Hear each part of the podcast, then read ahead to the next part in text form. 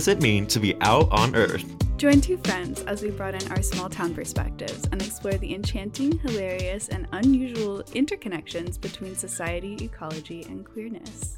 Period. My name is Cricket. My pronouns are she, they. My name is Ashton. My pronouns are they, them.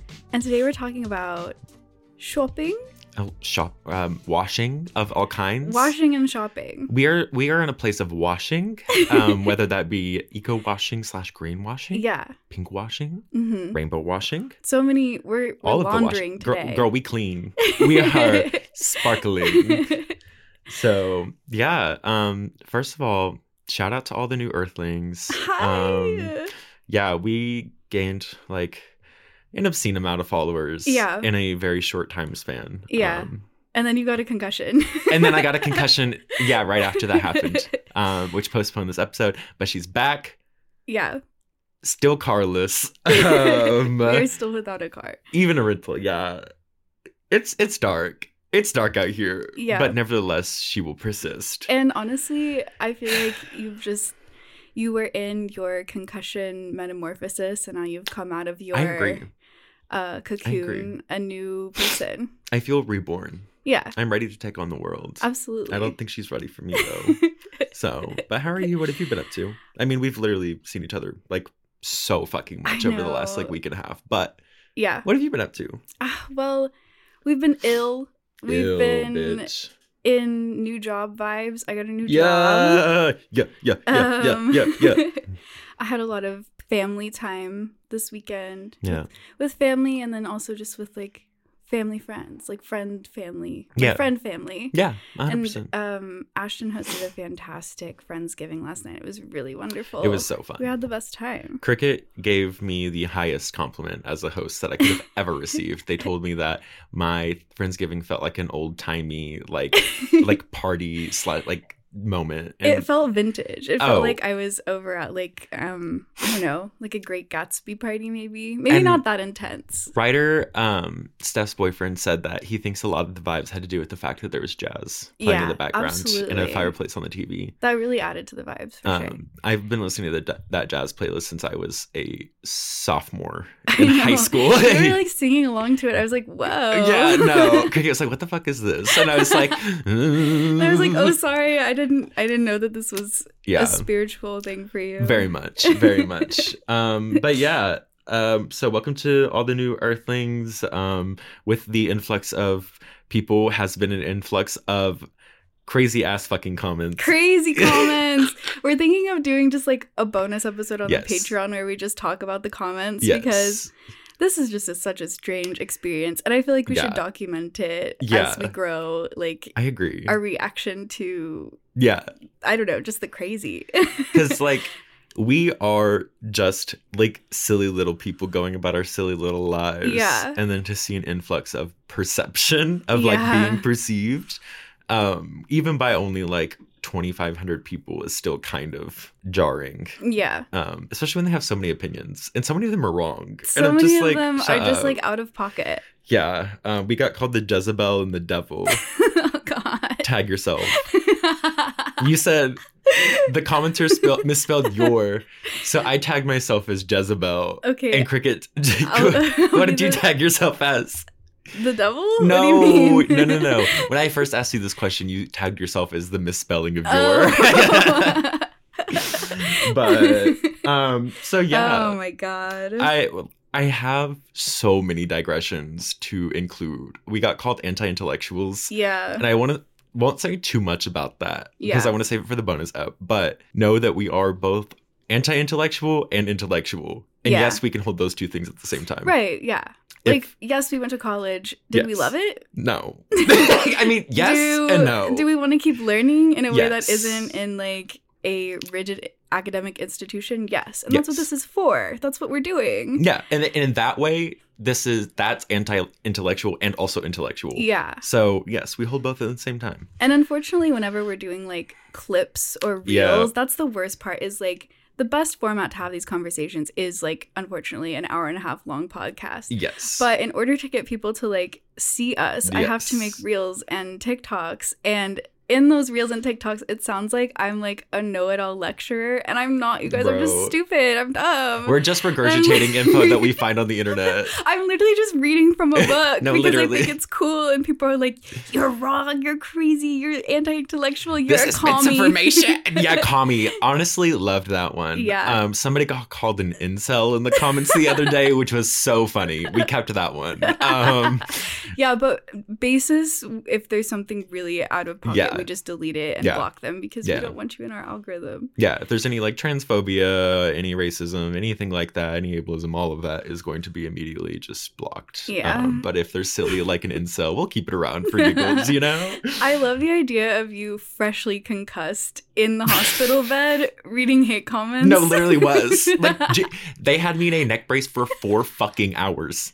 For four bitch, I wanted to you can ask why I was sitting in the hospital bed, like writhing in discomfort because I was like, get me the fuck out of this goddamn neck brace. Like, anyways, so yes, I was reading hate comments. Yeah. Well, comments. yeah. Some of them were hate. We've gotten some lovely So many- feedback as well. The crochet moms, I just want to tell you that I through. love you so so so much, and you guys have done so much for us. Like this last the crafting episode was like I, I'm just so happy that so many people have been listening to it, Resonating and with it. sharing it with one another, Yeah. and we really want to build off of kind of those ideas in this episode and kind of you know continue this series talking about kind of like conscious consumption or even just Mm-hmm. consumption in general Mhm. but yeah the crafting community has really just Yeah. given us the biggest hug and Truly. we see you and we love you and so much. i wish that i could give you all the yarn in the world No, truly.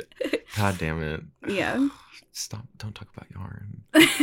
The way- Wait, show off, show off. Oh, oh my god. So in my lap, I'm holding if you're a Patreon, you can see this and honestly we might drop it in the reels. Who knows? Yeah. Um, I am okay, you can't really tell because the the yarn is black yarn. Um, which was also a huge mistake, I might add. Dude, Really? Knitting with black yarn is hell. I have to use a light almost every time I knit. yeah. But um, if you can see it, I'm just kind of like holding it up. The body is almost done. It looks so pretty. There's like this um, circle of snakes that wraps around the chest in the back. Um, it's but yeah, gorgeous. it is. It is genuinely my magnum beautiful. opus. It, it will be my magnum opus. yeah. So very excited about it. Um, Who designed it? I know it's called the Viperidae sweater. Her name is Clara Cecilia. Nice. Yeah, she's on Ravelry.com. She's got a bunch of really cool knit yoke designs, like color work. Oh. Um, and so if you're into colorwork yokes, I would highly suggest her. She's got some like David Bowie inspired designs, Ooh. some like Zodiac inspired designs, really cool shit. cool. Love her stuff. Yeah. Yeah, I will be doing another one of her her um projects Yeah. for sure because it is dope. And how long have you been working on it? um, okay, so I started and uh, unwound it three times oh, gee. before I finally got to this point. yeah. So I've been working on it collectively for probably two months now. Mhm. and I'm nowhere close to. I mean, I'm closer to done. So I do all of my sleeves and fold the bottom ribbing. How long are the sleeves going to be? I mean, look at these fucking arms, girl. I, wait, it's going to be like a full length Sleeve. swe- sleeve? Yeah. Oh, it's a full Oh, sweater. I thought it was like a t-shirt. no, it's a full sweater. It's a full sweater. Wow. Yeah. No, it'll be a complete sweater when it's done. Wow. And then as soon as that project is done, I've already found my next knitting project. Um, it's just like a plain like t-shirt with a fun fun stitch pattern down the sleeves. Yeah. So I'm Wow. really looking forward to that. But yeah, so if you hear some click clacking in the background throughout the episode, that's just me me knitting away. Don't don't you mind? Don't you worry. Oh. But yeah, I mean, I think with that being said, are we are we ready to to hop in? I feel like we have so much to say today, We and do. also so many people to thank. we do. We welcome to our patrons. Well, well welcome to our patrons. Welcome. We're in a place of Do welcoming our it? patrons. I would love to do it. I would love to go. Okay. So, patrons Young Mustard, OK Dad, Steph Joseph, Wyatt Armstrong, Shell Wagner, Lena Sue, Mary Smiley Face, Maggie Ahern, Klimbera, Carly Langlois. Langlois? Lengua. Langlois. Ooh. Lengua. Langlois. Yeah. Carly, that's a beautiful last name. Yeah. And then Kelly and Jackie Adams, Um, shout out to y'all. We were just actually chatting about y'all earlier. Yeah. We're y'all's biggest fans. I for really no particular reason other than the fact that we just are your biggest fans. Your picture on Patreon is so kind, and we love it. Yeah, like the cute little family picture y'all got. Yeah. We love it. Yeah, we're stands. Um, finally, last patron is Shelly DeVost. DeVost, one of the I two. still don't know. I asked her in the last um episode, and she didn't never. but Shelly, hey, Shelly, if you hear this, tell us how we pronounce your last name, babe. yeah, Um, we want to make sure we're respecting, we're not speaking um, negatively on your name in Right. this studio. Yeah. So, yeah. All right. Well, now we really are ready to jump in. yeah. So I'll I'll give a little preface. I have a hyperfixation on department stores. Um, and just like that whole vibe. So, I'm gonna give like a history of department stores, shopping malls, and shopping in general, a gendered history, and also kind of like an ecological take. Um, because this is our digital ecology season. So, I'll be talking about that. What about you? So, I will sort of start off on the note of big box stores by talking about how some have sort of co opted um, indie and independent designers. Mm-hmm. I specifically focus on people who design sewing patterns and knitwear. Also crochet, I think. Yes, also Mhm. crochet. Um, and then from there, I do talk a little bit about Shein. Okay. So we're not Shein shaming, so don't worry. Yeah. Um, we'll talk about some alternatives, rainbow washing slash rainbow capitalism, a little bit of pink capitalism, if you will, Okay. and also some rainbow washing in the Israel government and the Mhm, IDF. mhm. Let's get there. So yeah, we're gonna get there. Um, it's heavy stuff, Mhm. but there are notes of fun, It needs to be said. and it does need to be And said. that's what we do. We And it say does. what needs to be said, and then we have a little fun. And then we And say what needs to be said. and this is what we're here for. exactly. So let's say what needs to be said. Get Let's say into it, what needs to be said. Okay, well, I thought first we could play Oh God. uh, Fast Fashion Never Have I Ever. Okay. So we can do one hand. Okay. Okay. Wyatt, you have to play. Just Just yeah. Okay, okay. The- Never have I ever shopped at Wix. What the fuck is Wix? It's like it's like where you can buy stuff for like fifty cents. Oh it's, my like, all god! I've never like a like a Temu or um um a uh, That, that Okay, can be another one. okay, Okay, so you go. okay. So never have I ever shopped at Shein. I have shopped at Shein. Ah, that's actually surprising. Only once. It was That's for a show that I was in in college, and we all had to get matching costumes, and I didn't really have a, a say in what they got, but like No, I did give them my money. we're not Shein shaming. Like I said, we're not Shein shaming. Yeah. So- I mean, I'm shaming myself, but You know, and that's your prerogative. Oh, y'all want me to say something? Yeah. Yeah. I don't. Never have I. Oh, damn, that's a lie. I was gonna say never have I. Never have I ever spent Kohl's cash, but. I have spent Kohl's cash. I have also spent Kohl's cash. It's like- you know what? Yeah, I'll just say that for my thing, but I'm putting a figure down. what? Okay. okay, never have I ever shopped at Temu. I've heard really mixed reviews, both really great and really bad. Yeah. So never have I ever bought more than one of the same clothing item. And Like- like, underwear and socks don't count. Okay, because so those like a come in t-shirt. packs. You know that's what I mean? Yeah. If it comes in a pack, that doesn't count. If it's a single individual You garment. Two of like the same thing. Yeah, so if you like, I'm wearing sweatpants right now. If you had two of the same pair of these sweatpants, never have I ever done that. Oh. Uh, I mean, I've done that with I'm buying- jeans. Okay, that's fair though because it's hard to find a pair of jeans that like really does it for you. I have yeah. two pairs of these jeans, and I don't, love and they look great on you. You're serving like you're serving like woodsy lesbian today. I kind of always want to give Sesame Street. You're serving woodsy lesbian down. Not that- not the fit. Like Thank I'm about to walk out to the back and see you chopping wood, bitch. like I live though. I always want to look like a puppet from Sesame Street. That's so unhinged. Why? What has led you to this desire? I don't know. It's just like I don't know. Okay, Wyatt, your turn. Okay, okay. We'll do we'll do one more. Never have I ever gone to multiple stores in a mall. Uh, Girl, What? why are you in a mall if you're not going to multiple stores? Maybe specifically shops. You're just Never trying to get. specifically You're just trying to get my finger down. Yeah, cricket, you're gonna lose. I'm I'm losing. sorry. I'm sorry. but also, I would like to point out that if we are going to just remove gender nuance here, well, actually, if we're going to add gender nuance here, then you are the one female presenting person in this room. And so Mhm. it is not surprising that, like, fast fashion has targeted you as a consumer And we'll get more into than it. has us. Yeah. But, anyways, continue. Okay. Well, I lost. I know, I was about to say, So- you, can, you can do another one, but you're still going to lose. well, yeah. Well, it was fun.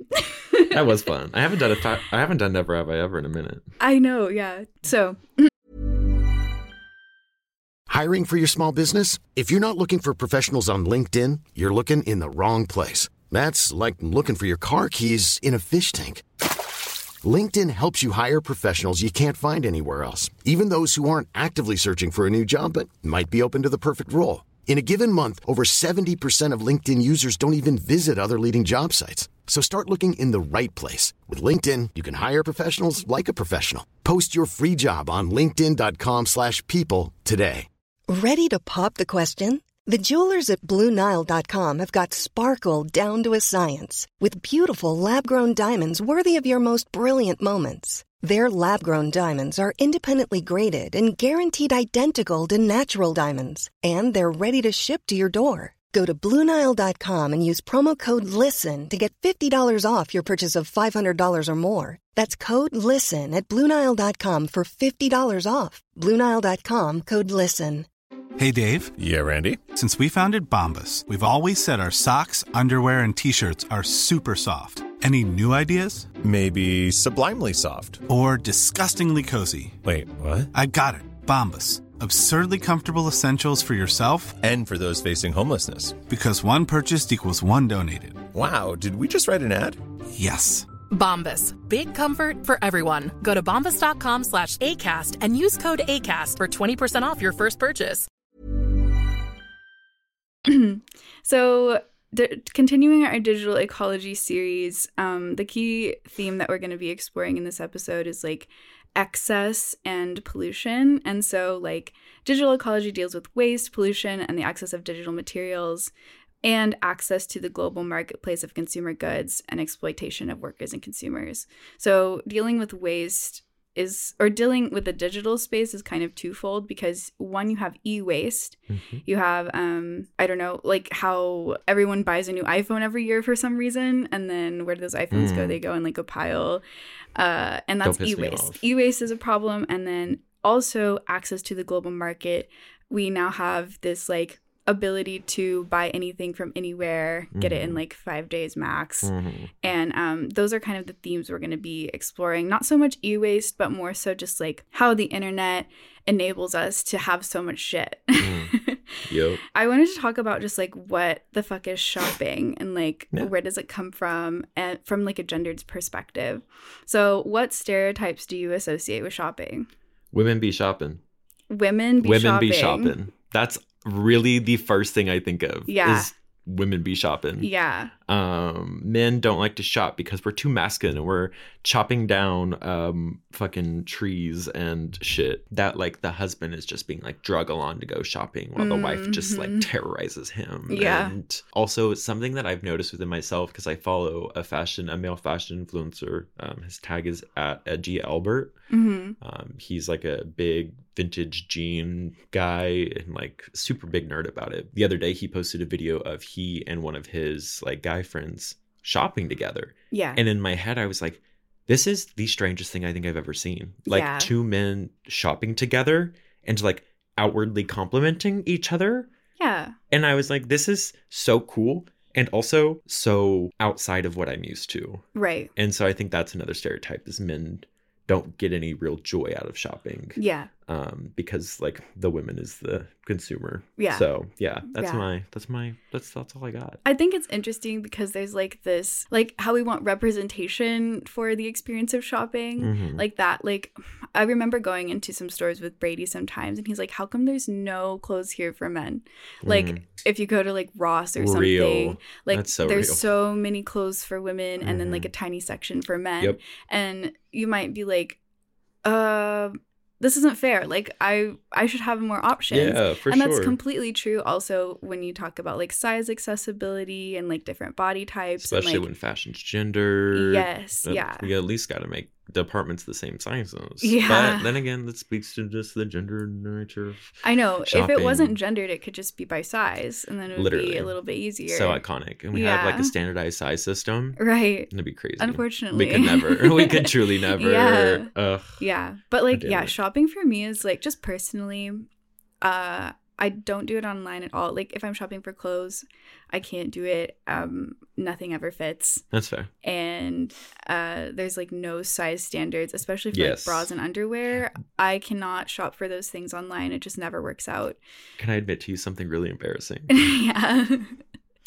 I just learned two weeks ago how bra sizing works. Bro, I still don't even really know how bra. I mean, It I I know how to measure myself, but when I do it, it doesn't work. It gooped me. It never works because even if you know your bra size, the the sizes in the store will always be different depending on the brand, and that's Yeah. because they want you to be like dedicated to only one brand and only buy their bras, and it's mm. absolutely Brand loyalty. insane. Yeah. I will never be loyal to a brand. so yeah, I do most of my shopping in person if if I need something, but it's usually I thrift it and Yeah. it's very rare that I get something new. Oh, Um, yeah. Unless it's like pants because it's so hard for me to find pants that fit Yeah. thrifting. But Agreed. Uh, Wyatt has witnessed multiple mental breakdowns in the thrift store because I cannot find jeans with a 36 to a 38 It's inseam. impossible. yeah, Yeah. like finding pants long enough for me is impossible. yeah, so and yeah, it's I really really hard to mend jeans also. And Bitch, so speak on it. when I buy something new, it's usually jeans because the fabric is just really difficult to mend. Yep. The Um, getting through those fucking thick um, denim seams is Mhm. impossible with a regular needle. Yeah. I yeah, tried to do some like darning to fix my jeans and it was not working. Yeah, It was miserable. absolutely. And little sewing needles not going through that. Right. So, but Yeah. anyways, Well, I think also um, shopping for me has always been a very gendered experience. It's something I do with the women in my family. Like, yeah, it's just like, and most of the people I would see out, like, yeah, at Kohl's using our Kohl's cash was like moms and daughters, like looking for some good deals, you know. yeah. And like, you know, shopping isn't just clothes either. It's also a lot of other things. It's like household items.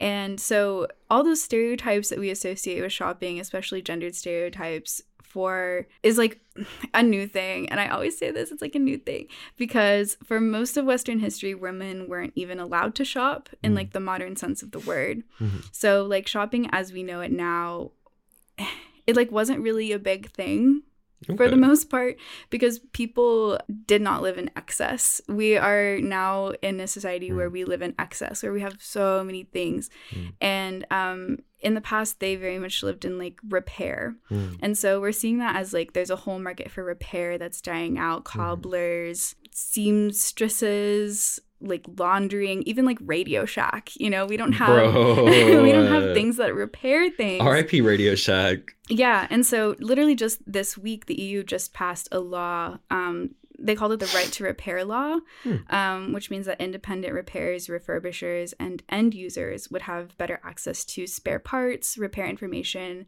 and tools at a reasonable cost.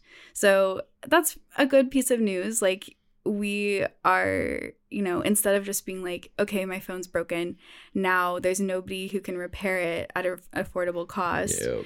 um i guess i'll just buy a new one like the way that everything is Yeah. totaled now like the minute it breaks is so frustrating. Well, frustrating and I think I want to talk real quick about how companies and corporations design their products to make them that way. yeah Um, so specifically with iPhones, um, they are not modular phones.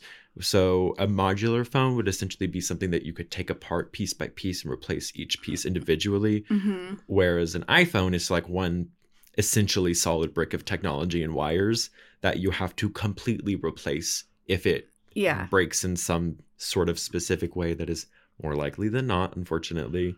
Um, and so, like, yeah, in a lot of ways, we are forced to do these things by those yeah corporations. Um, so, not only those but like the insure like when Oh. they insure your phone mm, like me off. or or like like AT&T if your phone breaks they're just like oh just bring it in and we'll get you a new one and Literally. it's like I like my phone can I just like please replace it please Exactly. like ugh, they're trying to get me to get a new phone already, and I'm like, you think I want thirty extra dollars on my fucking phone plan again? yeah you're wrong. And and they they want it though that's they what they do, you and you know what? They're gonna get it one day because Yeah. my shit will eventually go out. Right. Like the longevity of our items, the sustainability of our items is not something that exists. Corporations are preying on the downfall of society and Yeah. of Earth. Period. Anyways, That'll get you called a commie. Um, truly. So, um, another reason why shopping um, wasn't really a thing for women is because women weren't allowed to have money. So, if um, if something was needed for the home, men would have it delivered by other men, and so it was up for the up to the women to be resourceful enough to make it work. So I think that's cool, but also sad. Like, women literally can never leave the house. Yeah, that was kind of. I was like, mm, is it? well, it's just like women have this culture of being resourceful and using what they can Mhm. because while it seems like even the most wealthy women um, have like a lot to their disposal, they really don't because they're not making any decisions about what actually comes Mhm. into the home. They just have to use what's given to them. yeah.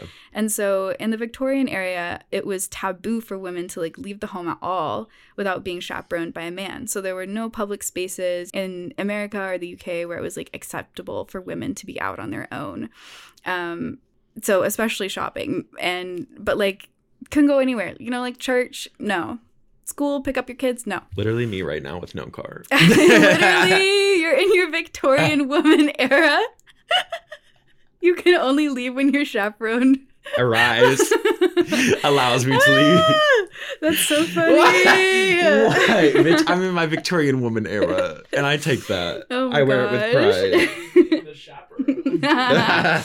So it wasn't until the Industrial Revolution, of course, and the recognition that women were a whole other market to be acquired that they were allowed to spend money. So, you know, corporations are like, oh, wait, we can make money off of you. Now you can have rights. Mm. So um, Mm. they were still spending their like men's money, but they were able to do it on their own accord. And this is because of the department store. Okay, department stores. Yes, the department store was created as a space for women to safely and comfortably shop. And it was often staffed by other women. It had nurseries, dining rooms, What? uh, beauty parlors, and get this the first ever public restrooms for women. wow, So that's insane. before department stores, before people were like, oh, women can leave the house so that they can spend money, there was nowhere in public for women to shit except for the street. because women don't shit, cricket. That's so true. They don't shit. Exactly. Women don't have bowel movements. They are Barbie dolls. I've never shit in my life. ever ever. and that's that's just because I'm constipated. but maybe because you don't drink any fucking water, bitch. God damn it. You're right, you're I- right. and I know I am. And in this moment, I know I am. But literally they were like if you want to leave the house on your own or if you want to leave the house, you're going to have to shit in the street. And that's honestly what they did. They just, you know, hike up their little skirt, Honestly, shit on the street. But if you're like a woman with a reputation, you're not going to be doing that, you know? So literally you're just not going to leave the house. damn. Yeah. So, yeah, department stores had the first public restrooms for women.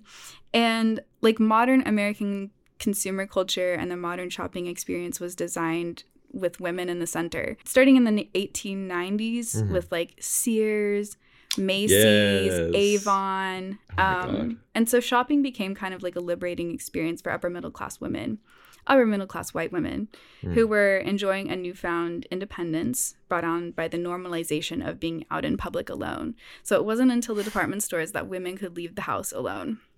Um, and it was like publicly accepted. Before that, you'd be like seen as like, uh, like Uh, what, what is the word? Um, a um, uh, uh, what is what do they call women that are unmarried? What did they call them back in the day? Starts with an- sexy. no, it starts with an S. it starts with an S. Um, anyways, continue talking. yeah. Um. So, so they weren't only they weren't only in public alone. Like, sure, they were out and they're doing stuff in public alone, but they were also in public together. So this was like an opportunity for women to go out and do things together and be in like a space where there was just women that wasn't just in their house. What are they called? Spinsters. Okay, yes, Okay. spinsters. In my spinster. Yeah. Yes, okay. so now you were no longer a spinster if you left the house if you were going shopping. Wow.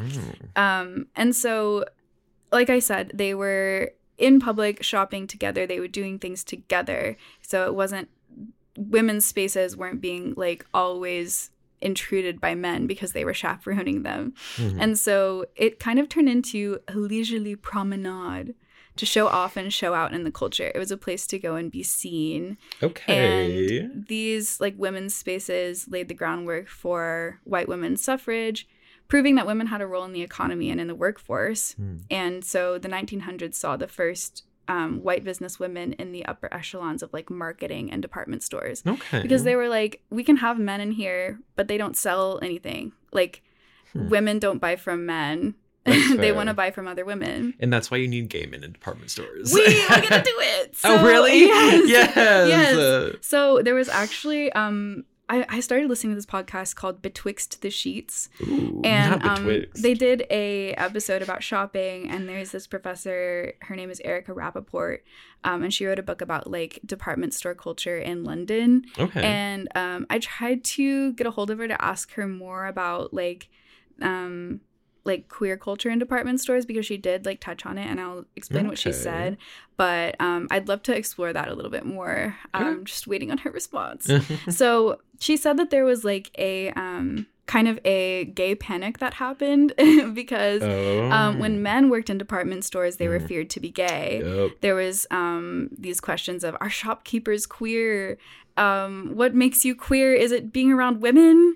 Is it being around because there was also um drapers. They called them drapers. Hmm. um they'd be like is it being about is it being around fabric? Does being around fabric make you gay? And honestly i think there's some truth to that. Like honestly there is something about just making a little garment that It's makes so me feel gay. so gay. Oh, it's so but gay. um yeah that that i thought that was interesting. And so like Hmm. when men worked in department stores it was also an opportunity for them to kind of like feel like they can exist in a less masculine space that's out in public yeah, which i'm here for me too.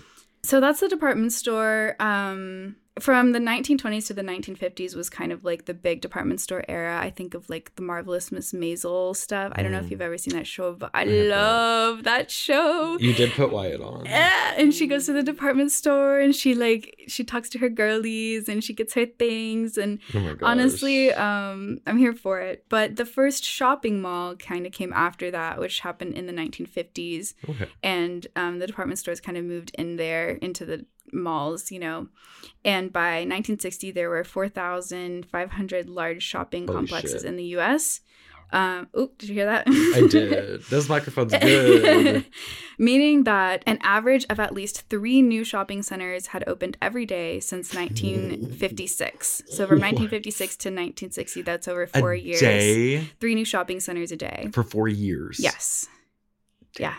And so we have that steady increase of popularity of shopping malls into the 1980s. Damn. Think of that scene from like Stranger Things where they're all at the Mhm. shopping mall. They're all get you can get like your ice cream, you can get your It used to be the place. Yeah, it was used the to be gig. the place to go. Yeah, it was the gig. It was where the girls girled, the girls Yeah. gabbed. It was where the boys were like talking about their biggest crushes. Yeah. It was where everybody was getting like their little skirts and tank Yeah. tops and you know, like girls were gabbing. Yeah, that was another thing they talked about in Betwixt the Sheets from department stores is Uh-huh. that it was a place for like people to go find potential mates as yeah. well. And that was like very looked down upon because obviously at the time they Really? were just like setting women up with whoever they thought was like most Mm. financially stable. Yeah.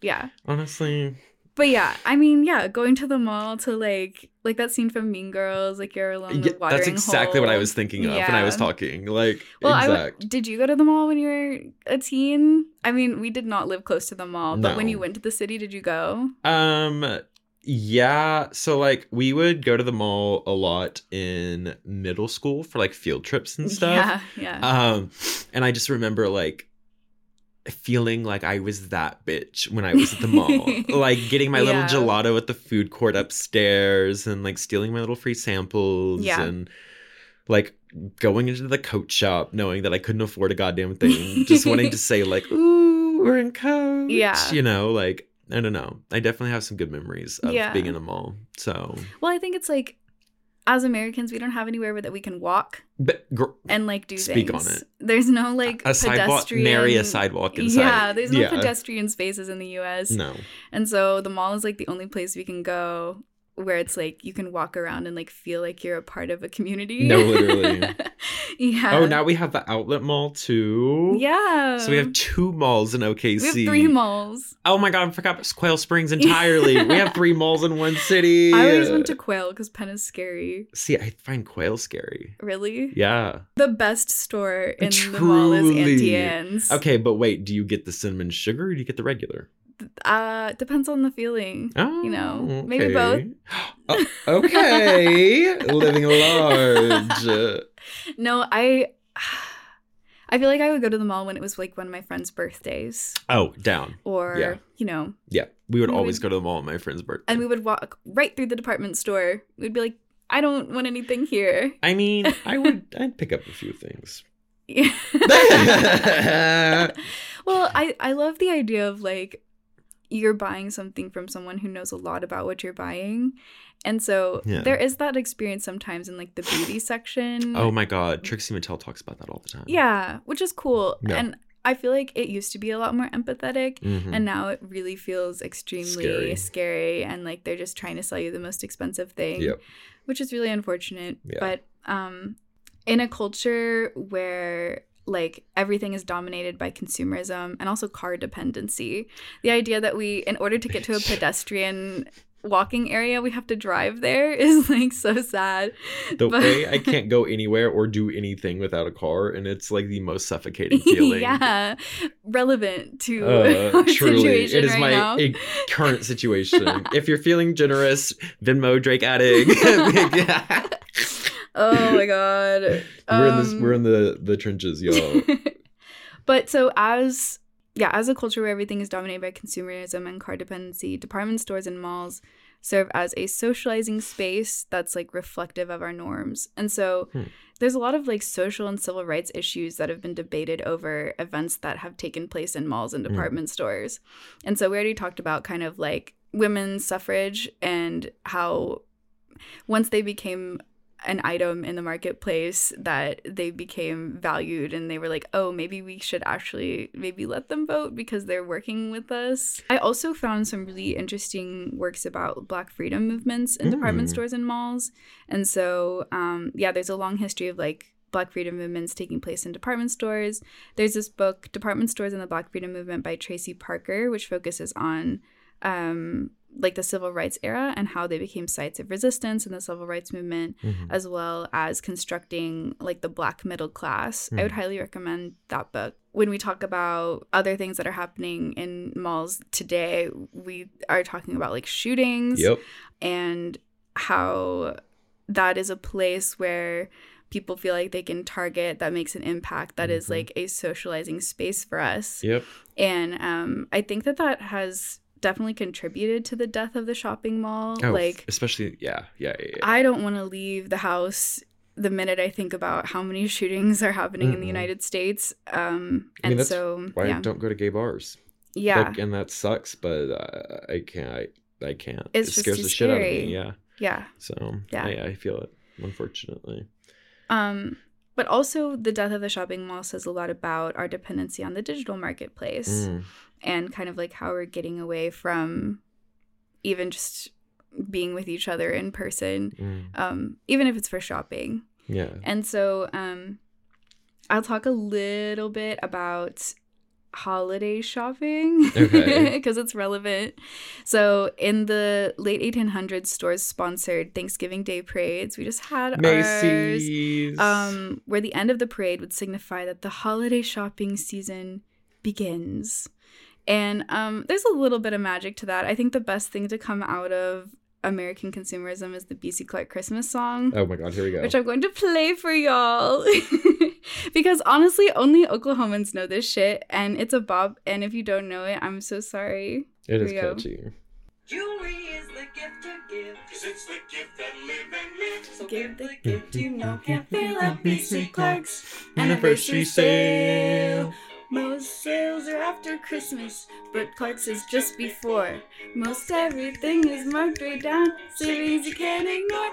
At Oklahoma's oldest jewelers since 1892. Hey, so give hey, you hey, can't hey, at BC Clark, hey, bust down. Anniversary sale. Giddy, giddy. We need to add a bass to that, a bass line to that. I heard that on the radio the other day and I could not stop scream singing it. BC Clark, hey, It's so anniversary good. But yes. so yeah, that's like the best thing. The worst thing. well, to get into like ecological impact. So, um American consumers spend almost $10 billion shopping online on Black Friday. Um and the US retail revenue exceeds $20 billion. Online shopping obviously has higher emissions, which is something Mm. you may not realize, but it does. In 2022, just from Europe, 1.2 million tons of CO2 released due to trucks transporting goods around Europe. And that's 94% higher than an average week. And in the US, waste increases by 25% between Black Friday and the New Year. Mm. So it's like we be wasting shit during the holiday season. Um, and 80% of items bought on Black Friday, including the packages they arrive in, are thrown away only after a few uses. What? Yeah. What could people possibly be buying that's only a few uses worth of product? I mean, it's like the bastardization of the gift economy, like where we're not giving things that people actually want. We just feel like we need to give them something. Oh, yeah, I don't operate like that. No. No. Yeah. I'm a very utilitist gift giver. Me too. Yeah, no, that's interesting. That's the whole point of a gift to me. I It's, like, agree. ha- making sure that has a purpose and a yeah. meaning and I want them to use it and like it reminded them of like me and our friendship Yeah. and like our love, like that kind of thing. right. Yeah. Yeah. I'm thinking about like gift baskets and oh, you know li- like secret Santas or Bath and Body Works, like the gift bundles that people give. Yeah. I'm like, girl, I don't use those. yeah. Like, don't give me that shit.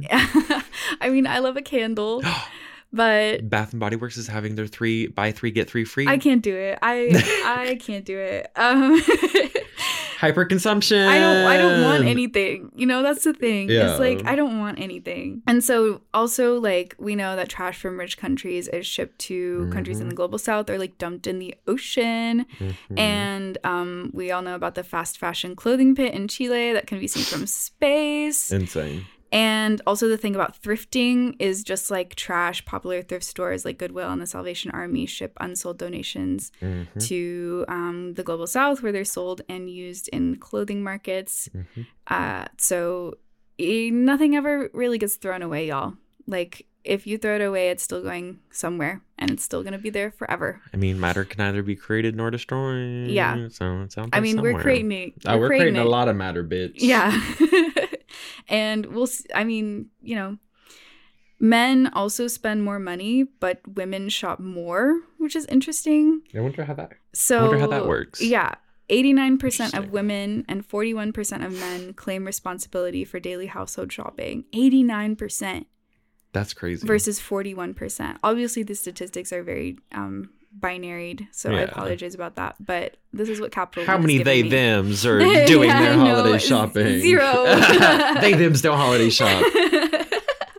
um, here's the real kicker. In one month, the average single American male consumer spends $3,434 or 95.8% of his income after taxes. But the average single female spends $3,237 in one month or 110% of her income after taxes. How do you spend over? So yeah, like they're spend women are spending less, but uh, a larger percentage of her income.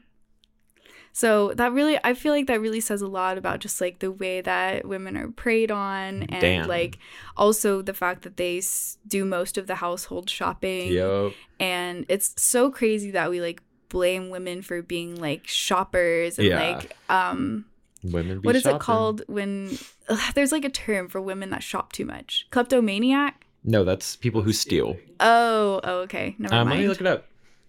Because kleptomaniac was a term that came out of Oh, department shopaholic. stores shopaholic that's so crazy oh my god Oh my god, wait. The shopping addiction is an actual thing. It's called compulsive buying disorder and is literally acknowledged by the National Institute of Health. really Yes, damn that's crazy. i wonder what the gender makeup of that is compulsive buying disorder is shown to be associated with um, psychiatric mor- comorbidities, mood and anxiety disorders, Mm. substance abuse disorders, eating disorders, and other disorders of impulse control.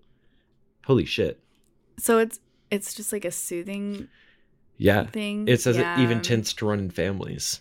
whoa Yeah. That's crazy. damn that's crazy That's scary. Okay, National Institute of Health. thank you Why'd y'all scare me like that? So that that's some impacts that happen to people Mm. um, from all of this, but we need to think about like the people that are creating these items and what happens um, to these people who are you know, responsible for the items in the first place. And so I'm going to talk a little bit about the Bangladeshi garment worker protests, which is something that's going on right now, but has also been going on for decades. Um, it's just kind of coming to a big moment right now. And so Bangladesh is the second largest garment exporter behind China. Currently, their union is asking for just $205 a month, which is a jump from the $95 a month um, that they are currently making. And the government raised it to $113, um, but that's obviously still not livable. And so Wow. the conditions are also like super unsafe and the how the hours are extremely extremely long and there have been like factory fires there was a big one a couple years ago that i remember hearing about Mhm.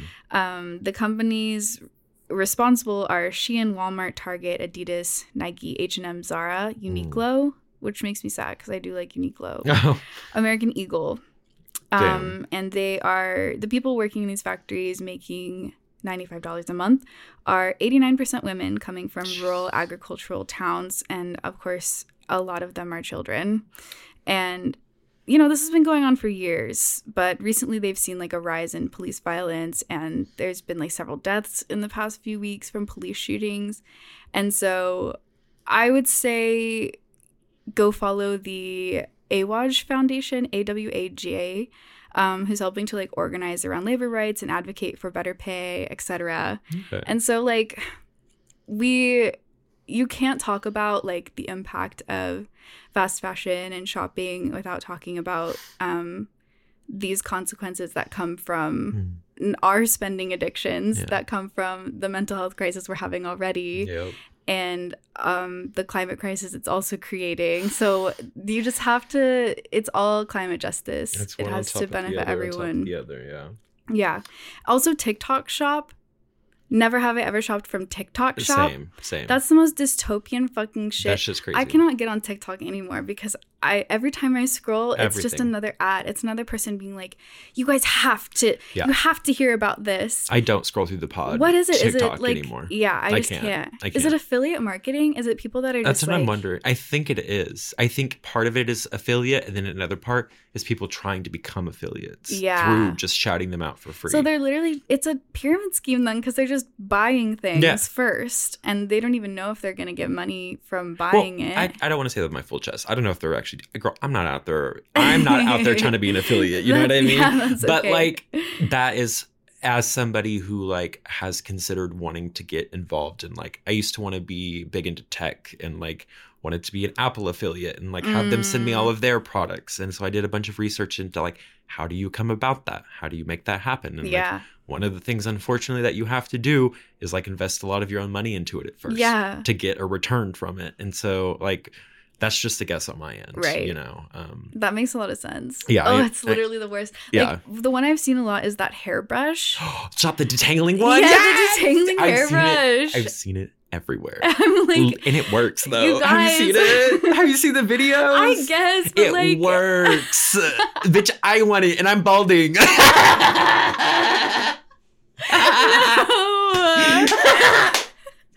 Working on you. I'm de-influencing you.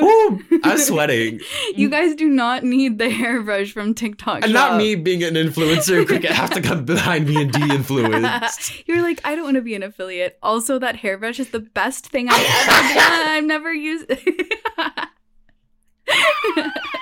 That's so dumb. In a year, I'll probably have a shaved head, and here I am going on about a fucking hairbrush. I'm fully sweating in the gig. I can't. I'm sweating. oh my god. Oh, anyways, you were saying. I don't know. It is just like I don't know the background of all of these items on the TikTok shop. Um, I know that some people are selling like their own stuff on the TikTok shop. Like Which, they like, can have their own it. market or whatever on there. But like I'm feeling like a lot of the items, kind of like what's happening to Etsy, are just like yes. big, Yes. I, like Mhm. big box stores that Yep. are pretending to be small businesses. Exactly. Um, and so my last point, I just want to talk about greenwashing because it kind of goes into your point, Mhm. uh, your ne- your next big bit. Yo. So, um, greenwashing, if you don't know, is when companies and brands co-opt like climate forward initiatives or talking points in order to Mhm. make you want to buy their products.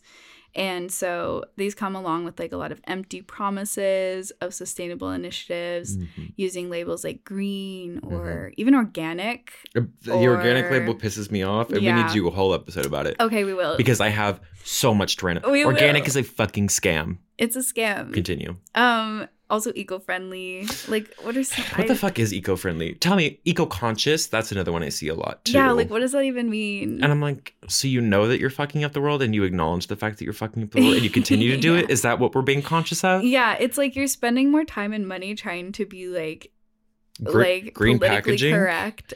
And green packaging, brown packaging, tan Yeah. packaging, all of that. Yeah, but political correctness is ultimately what they're trying to appeal to. Yeah. Yeah. Like they're spending more time on marketing than Mhm. actually they could just put that time and money into actually making their yes. business something One that's sustainable. Million percent, Exactly. Yeah. but that's too hard, and we don't want to do the work to do all Oh of that. my god. Bro, did you see the Kim K Nipplegate? I want them. You want them? Not me being an influencer. Stop. Stop affiliate marketing for Skims. Okay, but it is sixty-two dollars. No, did you see the ad? Um, is it the one with her? She's like answering a phone. Yes. Um, I vaguely remember she it. dude, it is the most greenwashing shit I have. It's Really?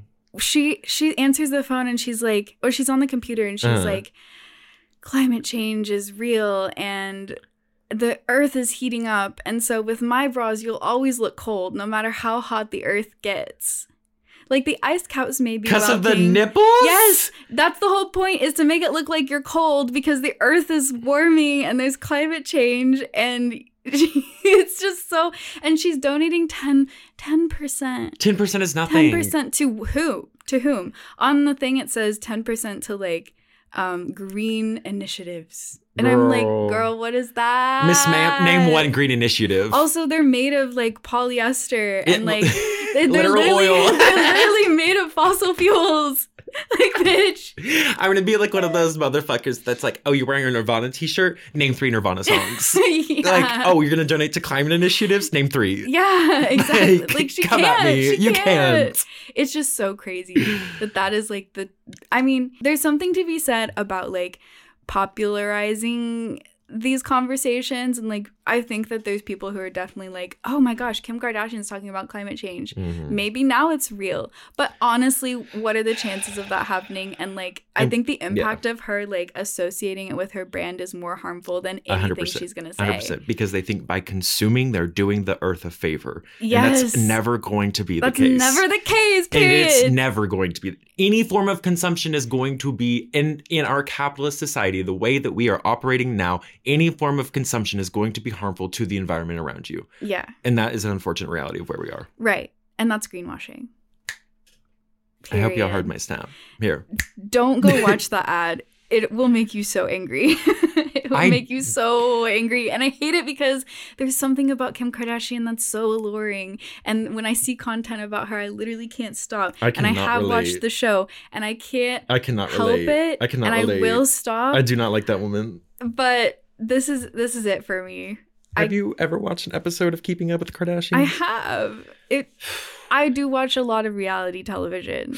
me too but it's like big brother and survivor you know Yeah. and also don't come at me for watching survivor i I love Survivor. i it is so racist yeah, it is. it is, so racist So bro. is um what's the one It's where so they like bad. fly around the world? Amazing Race. Yeah, that one's also so racist. They literally sent them to like Canton, a bunch of like white people to Canton, and they were like running around screaming at Cantonese Yeah. people, and I was like, "What?" No, no. In the new season, I don't. Ugh. I think they were in Thailand. Yes. and they were doing like massages, and the way that like the torture Mhm. was the massage. Yeah, and I was like, what other Yeah. experiences did they? Or like the food? They're like, oh, you have to eat this disgusting Oh, food. plate of bugs Yeah, to and get like, like, and I'm like, quit making it seem like this is all people from Thailand eat, bitch. like all they do is eat tarantulas. Eat, like fried tarantulas, Like, oh literally. Oh my god! Like, shut the fuck It up. It is really funny to watch them like Shut the fuck up. like try to And eat it. I wa- watching those two girls eat that plate of fried bugs was actually unhinged. It was really entertaining. It was, and I loved just it. like so racist. and I loved watching all of the contestants like walk by and be like, "Oh fuck no, I'm glad y'all doing it because we're Yeah. not doing this shit." yeah, But again, the things that money will make you do. that's the only episode of The Amazing Race I've ever seen. I watched it when I That was one? home. Yeah, That single episode is the only I one would love to watch seen. more. It's kind of fun. It's okay. I I don't think you're missing out on a whole lot. I really don't. Uh, okay. well, This is- oh, that was my bit. that, that's all I've got. So I fear I might have fucked up this ball of yarn. that's okay. Look how massive this is. There's just a giant chunk that came out of the middle of it. Oh no, I know. It's okay. that's okay. I don't know how to unwind this. It's time for you to work, bitch. So You want a Maserati? do you want me to unwind You it? want a Bugatti? Well, you. no, I might. I think I might save this for later. Okay. Yeah, no, that's going to be a, a long task. So we'll come back to that. Hey y'all, just popped in to see if you're enjoying the episode? Well, it's brought to you by our Patreon. We are a fully independent, self funding podcast, and we wouldn't be able to make it without our awesome Earthlings over on Patreon. We currently have two tiers that you can join. For just $1 a month, you'll unlock bonus and video episodes. And for 5 you get both of those things, as well as early releases and access to our community Discord. It's a really fun place to be, y'all! You can join using the link in the description or by going to patreon.com forward slash out on earth pod. That's patreon.com forward slash out on earth pod. We understand that not everybody can donate, but if you wouldn't mind rating our show wherever you're listening or giving us a follow, that helps us so much more than you could ever realize. Okay, let's get back to the show, y'all. Life is full of what ifs. Some awesome, like what if AI could fold your laundry? And some, well, less awesome, like what if you have unexpected medical costs? United Healthcare can help get you covered with Health Protector Guard fixed indemnity insurance plans. They supplement your primary plan to help you manage out of pocket costs. No deductibles, no enrollment periods, and especially no more what ifs. Visit uh1.com to find the Health Protector Guard plan for you. Everyone knows therapy is great for solving problems, but getting therapy has its own problems too, like finding the right therapist, fitting into their schedule, and of course, the cost. Well, BetterHelp can solve those problems. It's totally online and built around your schedule. It's surprisingly affordable too. Connect with a credentialed therapist by phone, video, or online chat, all from the comfort of your home. Visit betterhelp.com to learn more and save 10% on your first month. That's BetterHelp, H E L P.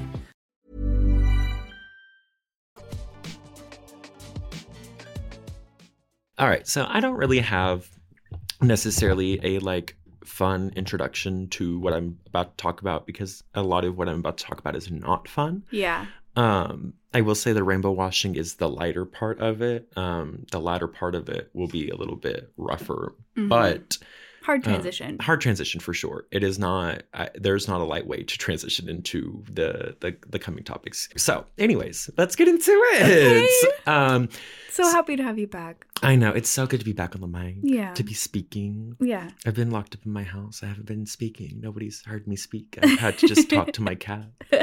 What will you do when the word, world can't hear you? Scream. oh, fucking scream, bitch. so I want to start off by talking about something that is directly related to big box stores like Shein and Walmart, Mhm. um, and also sort of relating it back to the fabric art community, which is something that I am just like so deeply in love with and admire and care for so deeply. Um, but and that would be the stealing of knitwear and sewing designs by big corporations um, and fast fashion brands. Mhm. So, excuse me, I feel like I have a little congestion in the back, but nevertheless. Yummy. Ew, stop. That, no, no, no, no, no, no. Stop. Okay, okay, let me get into this. I act like they didn't have it. you said. so, the first instance that I found, um, and I'm not going to say, I, I say I found because I'm sure this is not the first instance of Mhm. designs getting stolen. Yeah. Um, so, I wanted to add that nuance in there. Perfect. Um, so the first one that I found was at Bailey Prado on Instagram, and this was with Shein in 2021. The online megastore stole over 40 of her designs. What? 40. and only recalled Damn. the 10 that she called them out for. They sold 40 fucking designs. She's been designing them. Yeah. I went through her account and like it, it it's it's kind of crazy. Like the, all of this slide, all yeah. of, all of these are the designs that they've stolen from her. oh my god. All of them. Ugh. And they're exact copies. yeah. And I what's mean- the material? All polyester. Okay. All fossil fuel materials. Yeah. And again, I'm not going to say that I know what yarn that these things are made out of. They could also be made of fossil fuels entirely. Yeah. Okay? Not going to say that it's any better material wise. Yeah. Don't come for me like that. Okay? but I am going to say this is another example of fast fashion industry capitalizing off of Indian independent designers. Um, and that's just fucking disgusting, frankly. Right. Um, so the next um, example is Elexiay and Shein also in 2021. So these collections are handmade by women in Nigeria, each taking anywhere between a few days to a few weeks to create. Designs also stolen by Shein, and those Dude, what the fuck Shein? yeah, and so those are pictured here. So Ugh. that's the that's the one that they stole. I believe they stole a couple more, but this is the one they do they off. actually make it or do they just like steal the same picture and use on Shein? No, Like- they that's an actual garment that Yeah. they made. Yeah, for sure, 100%. Because if you look here, there's ribbing in this that's not on this. Yeah. So Mm, okay. it's 100% copied from them. And they also don't just steal from independent designers. They No. steal from like fashion shows. Like Yes. any their whole business structure is to Mhm. be like what is new, what Mhm. is trending Yes, right now. what Let's recreate it immediately. Mhm. Make like 500 versions of them, sell out before the trend stops trending and then move on. How many designs does Shein make in a year? Let's go Joe Rogan googling on the pod. I don't care. no, it's okay. This cannot be real. this cannot be real. what? H&M annually releases 25,000 different clothing models. Zara releases 35,000 different models, while Shein annually releases 1.3 million. 1.3 million new designs every year on on their website for like 8 bucks. 1.3 million different clothing models. Damn. See, that's why I'm like there's no way that they're taking pictures of everything. That's Uh, They have to be taking the pictures too. I don't know. I don't Like- know how they do it. The amount of servers this company must have. Like they Ugh. there's no way that they're designing it before they're actually shipping it out. They I think that they're taking the pictures, they're uploading them and they're saying we have this and then they only make it if someone orders it. That'd be insane. Cuz otherwise there's no way. I have no clue. I would be interested to know the inner operations of a Shein warehouse. Yeah. And like how that works. Um, I think I'd get scared really quick. I mean, think it'd be- $95 a day. Uh, $95 a month. That's what it is. I was about to say ninety-five dollars. I'll take that a month. Better than Hell me. no,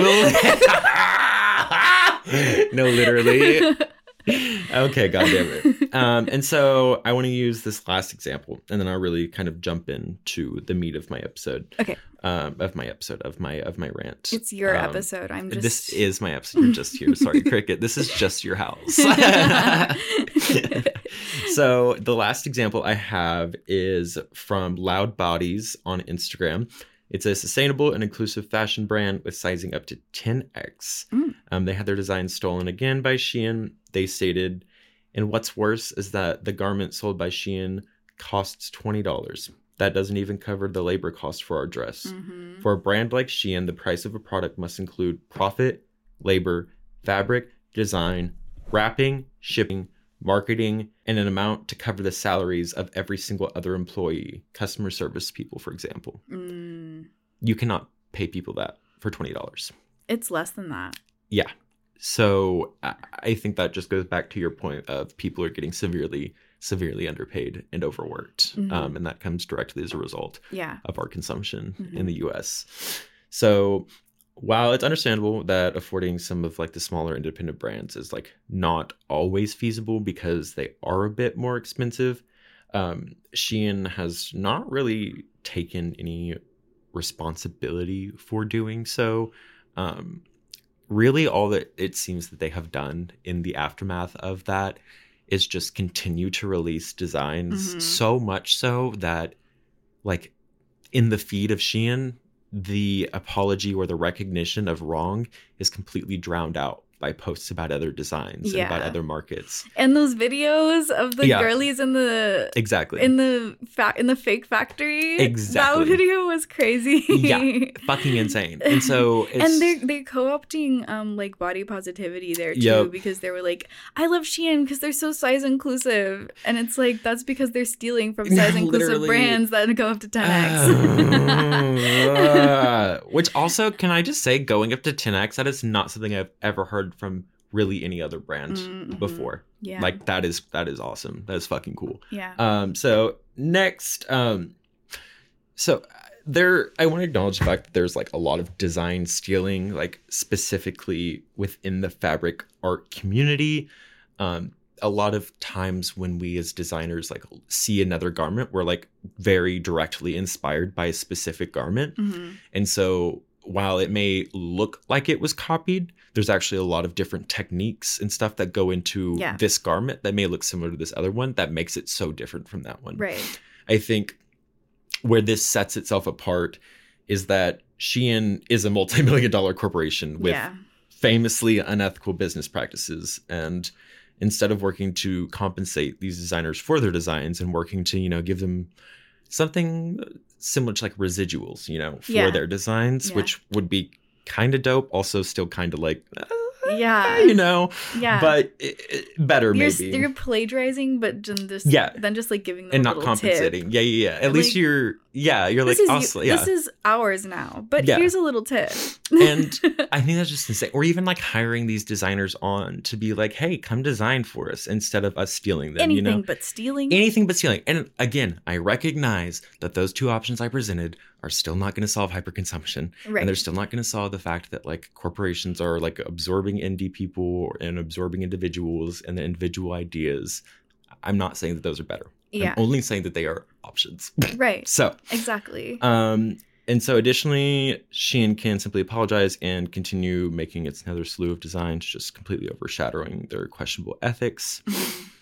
And this has allowed them to escape accountability by bribing our brains with the next cuntiest piece of clothing that catches our eye, rather than reckoning with the effect their actions have on small independent brands and the environment writ large. yeah. Um, and so I want to I want to add this because I I said in the beginning of the episode that we are not Shein shaming, and I stand by that. I do not care if you shop Shein. I literally don't give a fuck. Like, do your thing. We are all little capitalist rats running in a capitalist machine, and like it's so hard sometimes to find clothes that you feel good in, that you can afford, and that like fit your body right. Mhm. And so like if you find that with Shein, I am not gonna sit here and speak down on that. I am nobody to speak down on that. Yeah. I only want to encourage you to find alternatives where you can. Um, Yeah.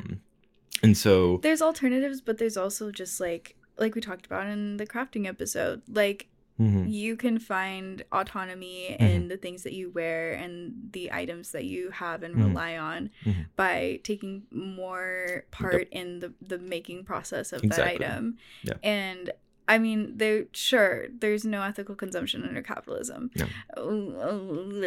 Yeah. But at the same time, um bitches hate new ones. you have to be able to you know like i don't know if we kept saying that all the time nothing would ever fucking change Yeah. because we do have to change our consumption Mhm.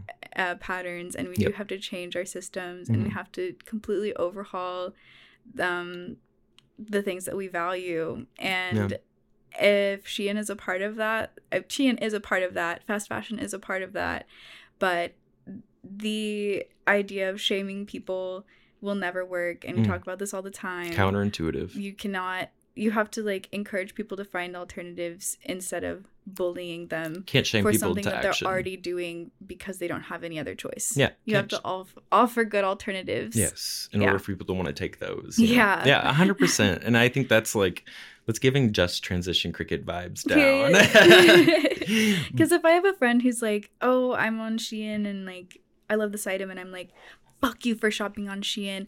I hate you for that." Yeah. Like, do you know what it's doing? Do you know Yeah. the people that are working in the factories? Do you know the like the polyester plastic pit in the ocean? Yeah. Like, they're never gonna gonna want to talk to me again, and they're losing my community. exactly. And the only way we can get out of this is through the community. Exactly. And so you're basically like what is the word? Not othering, but um basically pushing away the Yeah, people that you need to be them. excluding them when you need to be pulling them in. Yeah. You know?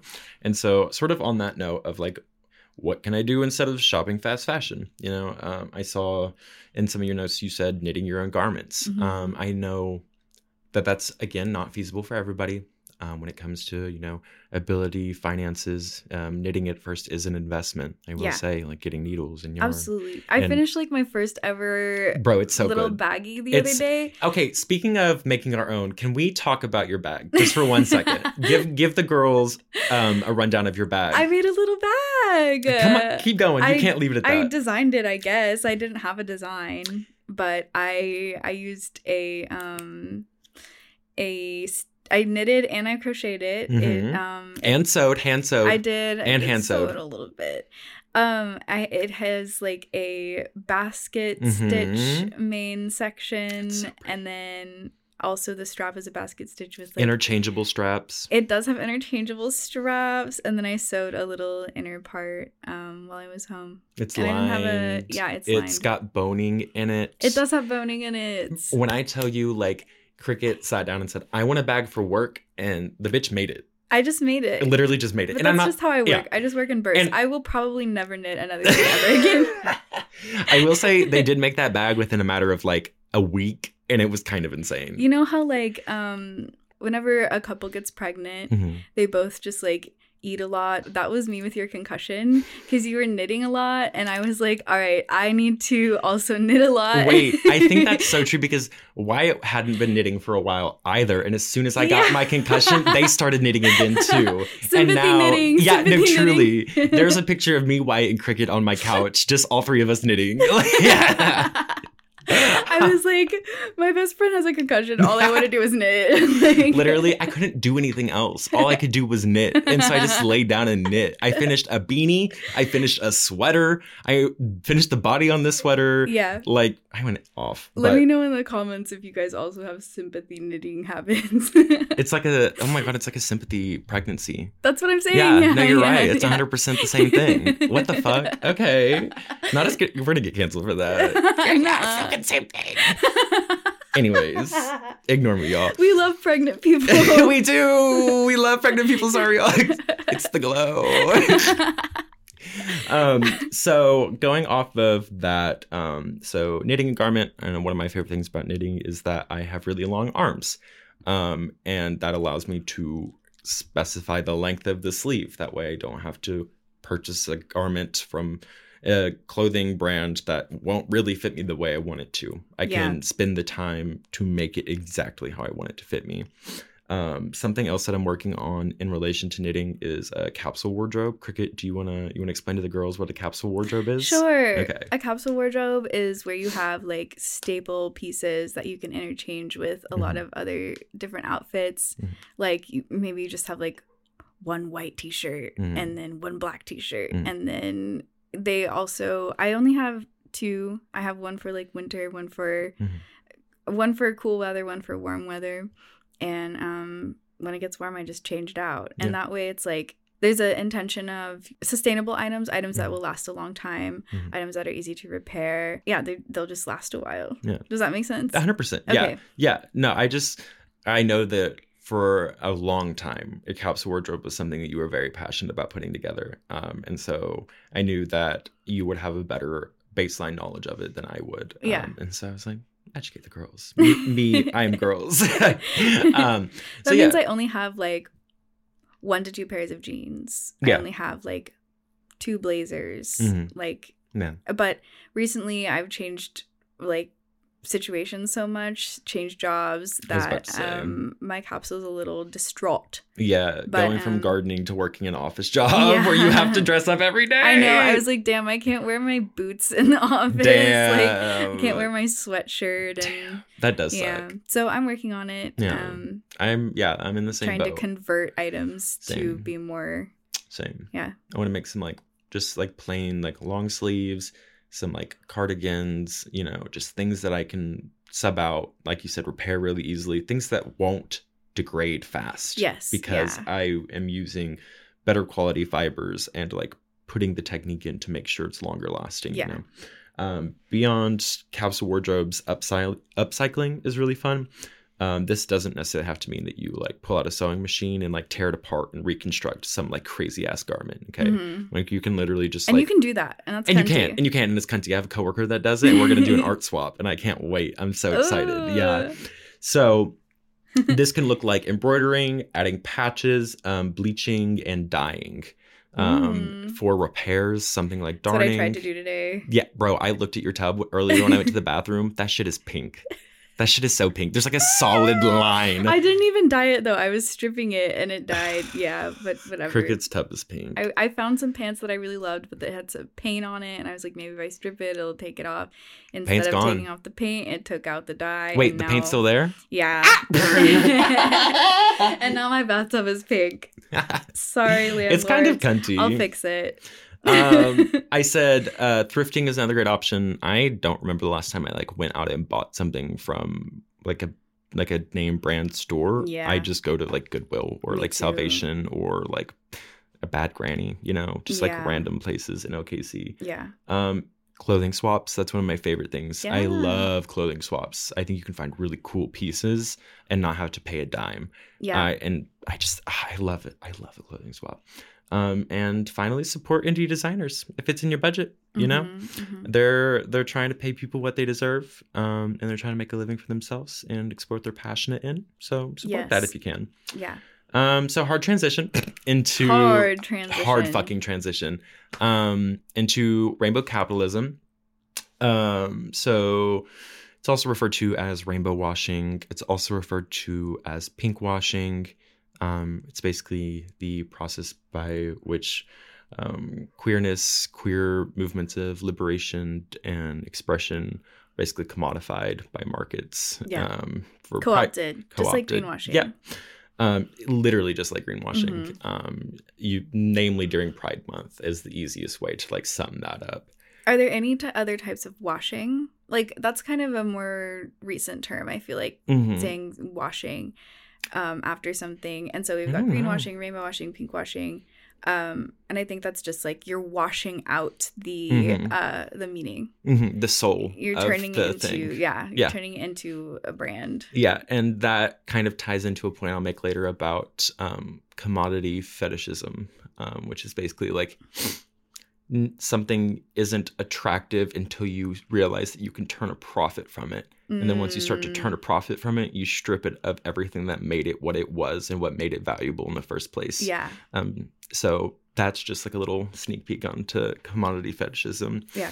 Um, and so I want to say that I know that like pink washing and pink capitalism have been used historically to also refer to the like hiking of prices of feminine hygiene products. Mm, um, yeah. Or even The pink tax. pink tax. That's like a BuzzFeed video. Forcing forcing people with uteruses to pay more money to live. You know what I Yeah. mean?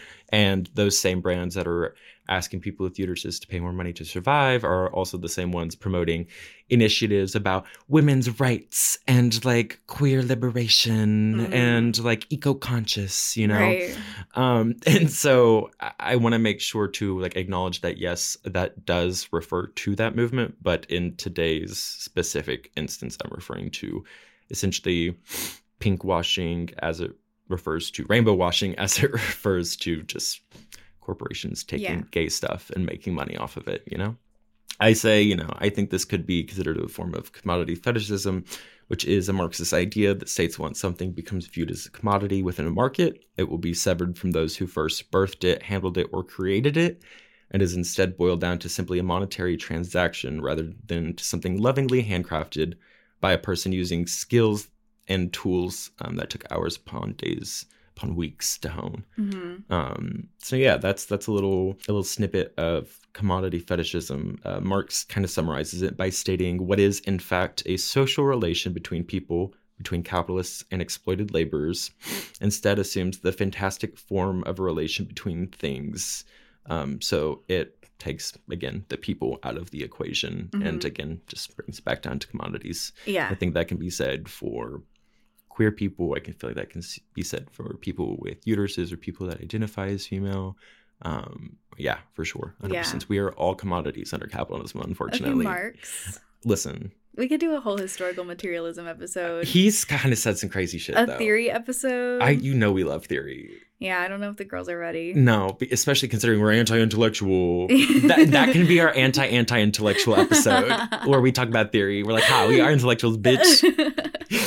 but um, so I think it's important to say that like we're not gonna find liberation through like companies touting like love is love Yeah. and like all that's we're not gonna find liberation through consumption. yeah, exactly. where They them mugs and shit. Yeah, like they them mugs are not going to get us like equity and like the ability to climb the social ladder in the same way that our cis and straight counterparts are able to you know is the they them mug so funny? they have them target had they them mugs i'm not even kidding Oh my i saw them with my own It's just, like, eyes so cheugy. I saw that and I was like, if anybody ever got that, I'd shatter it over their head. Shut the fuck up, bitch. Shit, that's so funny. Uh, but so I did. I so I we find liberation through investing our money and our time into movements and organizations that further efforts towards queer joy and community and connection. Um, mhm. Ultimately, we're going to find all of those things within each other. We're never going to find those things within a product or commodity or within a target. Yeah. Um, but I did want to like phase into some fun examples of um, rainbow washing. Okay. Because it is so funny what some companies will do. like I was cackling. So the first one I have is from Red Fucking Lobster. it's, a, it's a picture of their cheese biscuits and like the the pride flag has been like superimposed onto the biscuits. Just the biscuits. Ah, and it's not actually a rainbow biscuit. No, they liter- just like photoshopped them to look. Nets. It is a normal picture of the cheddar biscuits with a like gay pride flag like superimposed on top of the normal image. Like the, everything's still the same. Um, so that's It's like number one. Pretty patties from SpongeBob. I didn't watch SpongeBob. Oh well, the, Don't make the me admit listeners that. definitely did because they're cool. Fuck you. Anyways, um, okay, so this one has like personal but not personal connections. So I watched the Real Friends of WeHo, which is like a reality show about gays in West Hollywood, and it was so messy and so funny. But one of the gays in there, um, his name is Jonathan Bennett. You probably know him. He was in Mean Girls. Okay. Um, but he and his partner, um, his partner was the one on Real Friends of WeHo. Um, they Okay. are they got engaged, and Jonathan Bennett posted a video sponsored by Kay Jewelers. What? Yeah, with the ring, and it was like, check. Yes, yes, the engagement ring. They posted their engagement like announcement was also an ad. No. I don't know if the like official announcement was also an ad, but one of their announcements was an ad for Kay Jewelers. That's so cringy. This ring was That's known as Trixie Mattel would do. No, it is down. It was called it was called Our Ring, not because it was symbolic of their love, but because it was a ring made for our community. And I'm like, Oh, shut the fuck up. Like, shut the fuck up. shut the fuck up. Anyways, Our ring and Skims. Same. yeah, no, literally. And Same my place. one of my last and favorite ones is NYPD's Pride Cruisers. Oh Um, Lord. this is this is good though. This is good because somebody snuck something in there. Somebody was vehemently ACAB, I believe, when they designed this. The designer had to have been ACAB Okay. because it says Happy Pride Month in the image, and then underneath it it says All colors are beautiful. Now tell oh, me, tell they me, snuck ACAB onto the tell me Pride that is not either they bastardized ACAB and made it their own thing, or whoever designed that. I know. I'm like they probably just did it. They subjugated all cops are bastards and made it all colors are beautiful. But maybe it's like a let's go Brandon situation where it's like it actually means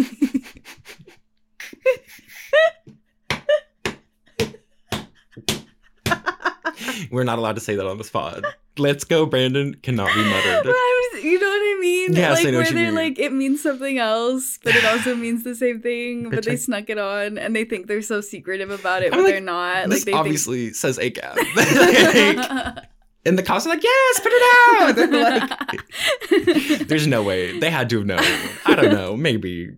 But anyways, it's a it's a fucking pride cruiser just covered in like squiggly rainbows. Yeah. And I'm like, what the fuck? NYPD letters are in rainbow. Meanwhile, they're like arresting us. Yeah. I'm like, what the fuck? Can you imagine getting arrested by the During Pride Month? Yeah. that thing rolls up. what the fuck are you gonna do? a gay cop pops out. Honestly, that'd be kind of iconic. if I'm gonna be taken away in a cop car, you better take me away in the Pride Cruiser. it better say all colors are beautiful on the side. Period. Push me into that. no dead ass. Cuff me and put me in the back of that bitch. Oh, bitch. Lord. Um, Oh, so, so other places like American Air, Walmart, and Wells Fargo all modified their logo for Pride months in the past.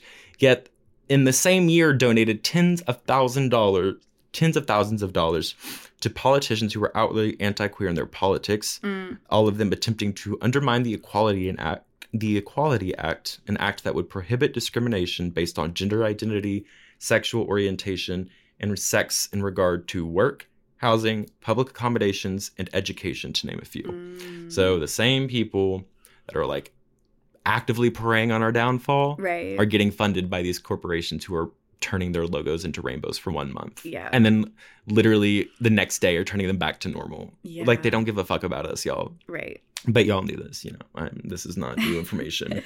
so, rainbow washing and rainbow capitalism um, effectively erase the historical and political struggles of the queer experience by reducing these things to commodities, essentially absorbing and erasing those histories and experiences and turning them into products and Yeah. deals and cute shirts. Yeah. Um, Which I love a cute shirt. But Yes. don't sell it to me. yeah, Don't sell it to me. I would also like Uh, love it if brands did something other than provide me a cute shirt. You Yeah. know, like, Like, donate to the Trevor Project. Stop supporting these politicians. Yes. you know, Th- those are great starting points. there's That's a great starting so point. many different kinds of like like that's not representation. No, no, no, like it's not. pride on a t-shirt is not representation. and then putting it in the back of a store Yeah. and then taking it out when people start to get angry at you. Right. Let's yeah. talk about it. Like, come on now. So- Representation would be Mm. paying queer artists to make exactly designs. exactly and then they get continued rep- like returns for their designs Yeah. as they can target continues to make money for them for Right, example you know yeah. so Yeah. that kind of oh wait one second so often we see brands that sell products targeted towards us but how often do we hear these same brands have open and honest conversations about queer rights Mhm. anti-trans legislation and how their dollars fund the oppression of queer people both nationally and internationally Yeah.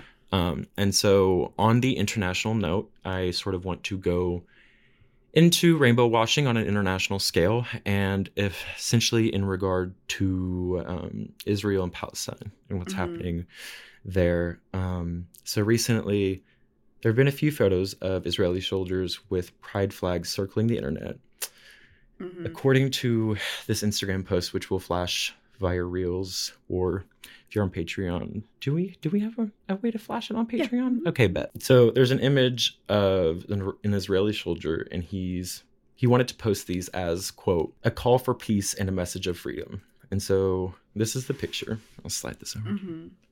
Just guy, describe the describe the scene for me real quick. Okay. I want you to really I and I when I say describe the scene, I want you to describe the background too. Okay, yeah. In what used to be, I'm sure, a thriving metropolitan area um, in Gaza is uh, now reduced to rubble, and the Israeli uh, soldier is standing in front of it with a um,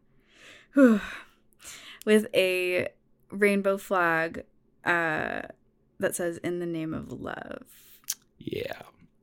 So Oh yeah, God! and so you know if you Ah. have any, even if even if you have a baseline knowledge of what is going on, I think that will send chills through you. yeah, Um, yeah, I saw that, and it took me a second to like fully process what I was seeing, um, and to fully process messages of like love being used hmm with that background Yeah. by those people Right. um it was it was hard to chew on for sure like cricket said he is holding a flag that says in the name of love as he stands in front of a completely decimated gaza his Mhm. post continues by saying the external message to the world is that despite the pain of the war the idf which is the israel defense force is the only army in the middle east that defends democratic values it is the only army that allows gay people the freedom to be who we are and so I fully believe in the righteousness of our cause. That was said by the same soldier who posted the photo. Is that true though? It, this is all from the photo on Instagram. Like, yeah. So, and I don't know. You know, this could be fake. I- don't know. But is that true of the Israeli government? No, and I'll get into that. I'll get into that. Yeah. So, in an attempt to show their quote humanity and tolerance, um, the Israeli government has tweeted photos of pride flags while simultaneously using white phosphorus on Palestinians. Mm. Um, and so I think it's important. The reason I, I propose those two next to each other is to provide that sort of juxtaposition of like words versus actions. What am I saying versus what am I doing? Right. What we're saying is mm, gay, be gay. We're Right. liberating you all. What we're doing is using chemical warfare on you. You know. Yeah. Um, And we know from the um, Queering the Map project Mhm. that there are Mhm. plenty of Palestinians Very many. who are queer, just like any other ratioed country in the world. Like we have queer people everywhere. So no matter what, there is a loss of life um, for the queer community. And if you're saying like, I don't know, that it's just that's just the. Yeah. I, No, I don't even know how to react to it. I'm definitely tearing up. It's hard for sure. Um, anyways, according to amnesty.org, white phosphorus is an incendiary substance mostly used to create a dense smoke screen or mark targets. When exposed to air, it burns at an extremely high temperature and often starts fires in the areas in which it is deployed. People exposed to white phosphorus can suffer respiratory damage, organ failure, and other horrific and life changing injuries, including burns that are extremely difficult to treat and cannot be put out with water. Mhm. Burns affecting only 10% of the body are often fatal. Whoa. And I did not know about this stuff. yeah, this use of the the use of this chemical is against international humanitarian law. So Mm. yeah, I think it's really important to highlight what they're actually doing versus what they're saying. Yeah. Um, And where'd they get that phosphorus from? hmm, the U.S. McAlester, Oklahoma, probably. Let's be real. Deadass. Deadass. okay, I don't know about that, but and listen, we don't know. They're getting a lot. I'll tell you that. There's Yeah. got to be something used by Israelis that came from McAlester. Like that wouldn't surprise me. I that is absolutely a fact though, because Yeah. McAlester Yeah, one hundred percent. I don't deny that. Look it up, McAlester, Oklahoma. We make a lot of arms in McAlester, Oklahoma. Yeah. A fuck. And it causes ecological destruction in mass. Yeah. So if you're interested, look into that. Yeah. If you're from Oklahoma, just know that we are um very Mm. much involved in this Yeah. in very Yeah. many ways. Yeah, we have a direct stake in this. Our tax dollars are being directly pumped into this war and this fuck, fuck a war, this genocide. Yeah. eh, yeah, yeah. You should feel some personal investment in this, even if it hurts. I don't. I don't care. Mhm. It should. Yeah. So, um, yeah. Anyways, I shall continue. Um, the rainbow washing of the genocide of Palestinians is simply a pro Israeli government smokescreen to convince us of the righteousness of its occupation of Gaza. The reality is that true queer liberation means access to basic human rights and necessities, as well as, as well as the freedom to explore oneself within their community, unrestricted by the whims of government, bureaucracy, and religion. The path to this does not look like destruction and obliteration of people, culture, and an entire way of being. I think it's important here to say that like Palestine is like not the safest place for queer people. You know, I'm not going to sit here and say that it's like a wonderland for queer people. Yeah. because that's not the truth. Does the that truth. even exist? It's not a wonderland in the states. You know, like so, it's not. Um, people cannot display queerness publicly due to social conservatism and religious ideas. Um, and so we cannot fall victim to the fallacy that the Israeli government is the Palestinian queer community's like knight in shining armor in this Mhm, instance, mhm. um, because uh, They're still killing them. Yes, and this fails to address the fact that Israel is not a safe haven for queer people. So, according to an article written by Dorgam Abusalam, a queer Palestinian who was raised in Gaza, since 2013, the Israeli government has only adopted one of 17 bills seeking protections for queer people. And again, I want to remind you, this is the same government that's saying we are the only, or whose soldiers are saying we are the only government who believes in liberation, who believes in equal rights. Yeah. Um, and since 2013, one of 17 things Yeah. uh, people protecting queer people have been adopted. Mhm. And so I think that's pretty indicative of like what the situation for queer people is actually like in Israel and under the Israeli government. And so ultimately, I do think this is an effort on the Israeli government's side to tie their actions, their military actions, to Western ideas in order to relieve them of any real accountability for their ongoing attempt to erase all aspects of Palestinian life, culture, and sovereignty. What I mean by that is saying these ideas of freedom, of equality, uh, self determination. These are Mhm. all things that are like so, so tied to the inception of the United States. And I'm not going to say that like those have been delivered on. Yeah. And it was written by a bunch of white men in the first place. And so it's going to look different. But theoretically, that's what our country was founded on, right? Yeah. And so it seems to me as if they're almost trying to appeal to our sense of nationalism Right. and almost trying to get our sense of nationalism to be superimposed onto their government and their Mhm. government's actions via saying that, you know, we're trying to liberate queer people in Palestine and in Mhm. Gaza. And that's just not the case. Right. Um, And why wouldn't they when the US has a hand in pretty much every conflict that's ever taken place in the Middle East Yeah. since Yeah. since whenever? It's know. fucking it's fucking disgusting. Yeah. Um, and so additionally, I think that this, like you kind of mentioned earlier with queering the map, I think this serves to erase the enclaves of queerness within um, Gaza and queer joy prior to Israeli occupation and despite Israeli occupation. Yeah. That's the that's how I would describe that photo is like co-opting queer joy. Mhm. They're calling destruction and murder joy. Mhm. And it's how can you link any of those things together? Destruction is not our way to joy. yeah. Like How like what? and if you- even if like if we take it okay back to a climate perspective Mhm. destroying the climate is not our way to joy just Right. like destroying people is not our way to community it's not our way to liberation Yeah. and so to try and act like that is your purpose Mhm. i can only look at it as nefarious Yeah. um and so i really want the reason i bring that up is really to one continue the conversation about what is happening in gaza because it's continuing to happen you know and Mhm. we can live our lives like it's not but that's just not the case Yeah. so that's the first reason I bring it up um, second reason is i want to like i want to reach people before that sort of messaging reaches people if possible Yeah. or even if you have already been reached by it i want to like counter maybe whatever conceptions you have preconceptions you have because like things aren't as black and white as they may seem Right. um, and i think that it's worth thinking about the vested interests that the idf has when they are sort of spreading these things and Right. talking about queer joy and liberation and you know these things like there's always a vested interest in what is that and what is Mm-hmm. that funded by and like where are those people who are funding them located Yeah. and like what are they pouring into in their locales Mhm. and again that comes back home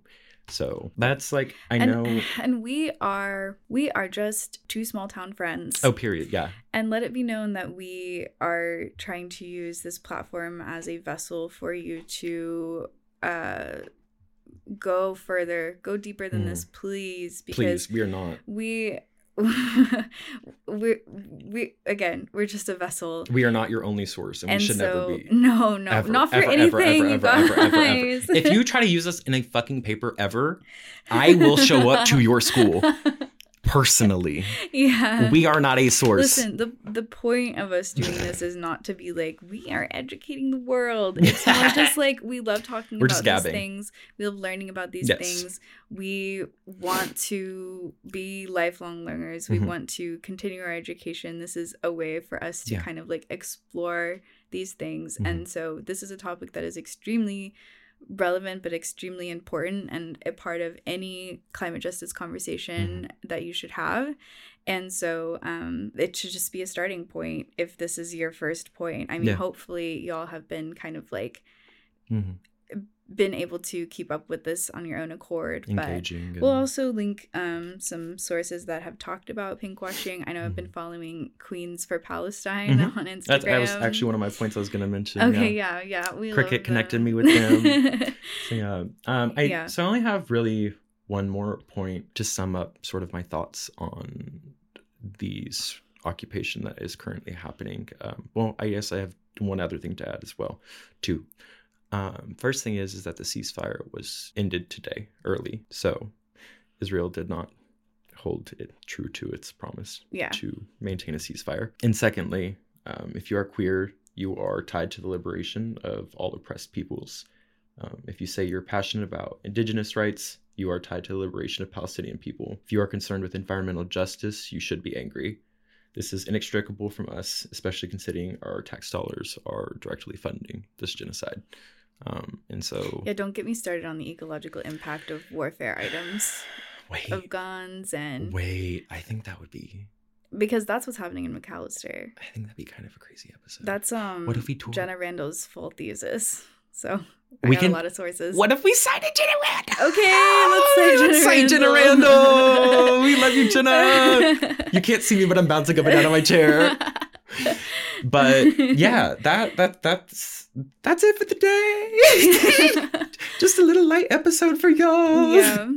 Yeah. Um. Yeah. I mean, I think these are thoughts that I'm having going into the holiday season Mm. and being berated by ads from everywhere Mhm. um, that are targeting all of my identities all of the time. Constantly. Whether that be um, pink washing, greenwashing, or rainbow washing. Hmm. Look out, y'all. They're out for you. Yeah. They're preying on your downfall. Figure out what would actually give you holiday spirit and holiday cheer. Hmm. Yeah. Like getting together with your friends and just Yeah, yeah. eating This year or something. this year both by force and by some sort of choice mainly by force but also by choice i'm not going to be able to gift give a whole lot Mhm, mhm. and so that's really forced me to reckon with like what does gift giving look like Yeah. For somebody who likes to give gifts but cannot afford to give gifts in this moment Yeah. and like sometimes that doesn't even look like hand making things because hand making things can take so long you know Yeah. like i can't bust out four projects between now and christmas Mhm. um and so you know that's Your really presence is a gift. and that's essentially like what this is gonna have to this like very candid and open conversations with friends about like this is how i'm able to show up for you Mhm. in this instance and i'm hoping that it leads to to more intentional holidays That's so much more you meaningful know? to me. and mm-hmm. you i don't even like that's one thing i'm grateful about is like i know i that's not even necessarily a conversation i have to have with you because like that is just your like baseline operating level. It's just like i love your presence i love your energy i love talking to you i love eating with you like all of these things you know Mhm. cooking for each other is one of our biggest love languages and so yeah i don't know um especially as the holiday season comes around and you know in the middle of this occupation starbucks we're boycotting starbucks and they're hitting us with a bunch of deals like buy one get one Yeah. free and like half off drinks for four days straight like Yeah. keep your eyes out for these marketing ploys that companies who are directly funding occupation and genocide are using to get our money from Yeah. us and distract us from what is going on. Um, we have to say I'm in my boycotting vigilant. era for sure. Boycotting era. We are in a place of boycotting. we are. truly, truly. God damn it. Let me find out Goodwill is fucking donating money to the fucking occupation. I'll I fucking mean, they're benefiting off of sending All of their, their garments clothes, yeah. and destroying the. No consumption is ethical under I hate it here. We are truly rats we in a just gotta capitalist stop wheel. eating. stop No. consuming. All right. Well, you know, with that being said, please don't stop eating. no, I mean stop consuming. Oh. oh my god. I thought you meant stop eating, and I was like, we cannot promote eating on here. but Uh, anyways. it's so good to be back. I know the stew was lively today. We've been in the stew for about two hours. I'm so sweaty. bro. I'm caked with sweat. I need to step outside for a moment just to be like. but anyways, thank y'all so much for listening. Yeah. It was wonderful. Thank you. No, We love you. shout out to New Earthlings. We love you. New Earthlings. We'll see y'all soon. We'll be chatting. Okay, yeah. We'll be on the Insta. Bye. Bye.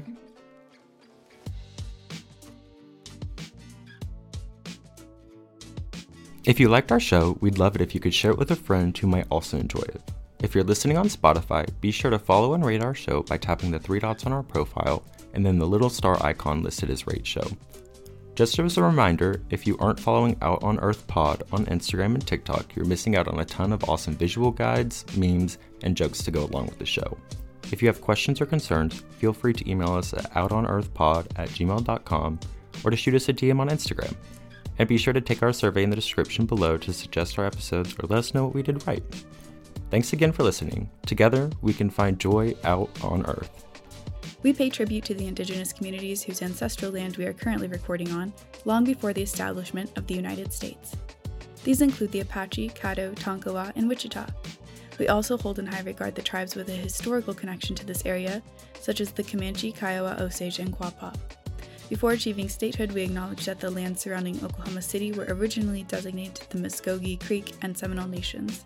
We recognize that this region once served as a hunting ground, cultural hub, a hub for trade, and a migration route for the Apache, Comanche, Kiowa, and Osage nations. Today, the state of Oklahoma is home to 39 federally recognized tribal nations, a consequence of settler colonial policies aimed at assimilating and murdering indigenous peoples who have made Oklahoma their home. Out on Earth is written, produced, and edited by Cricket Kaya and Ashton Addig, hosted by ACAST, music provided by Helisna.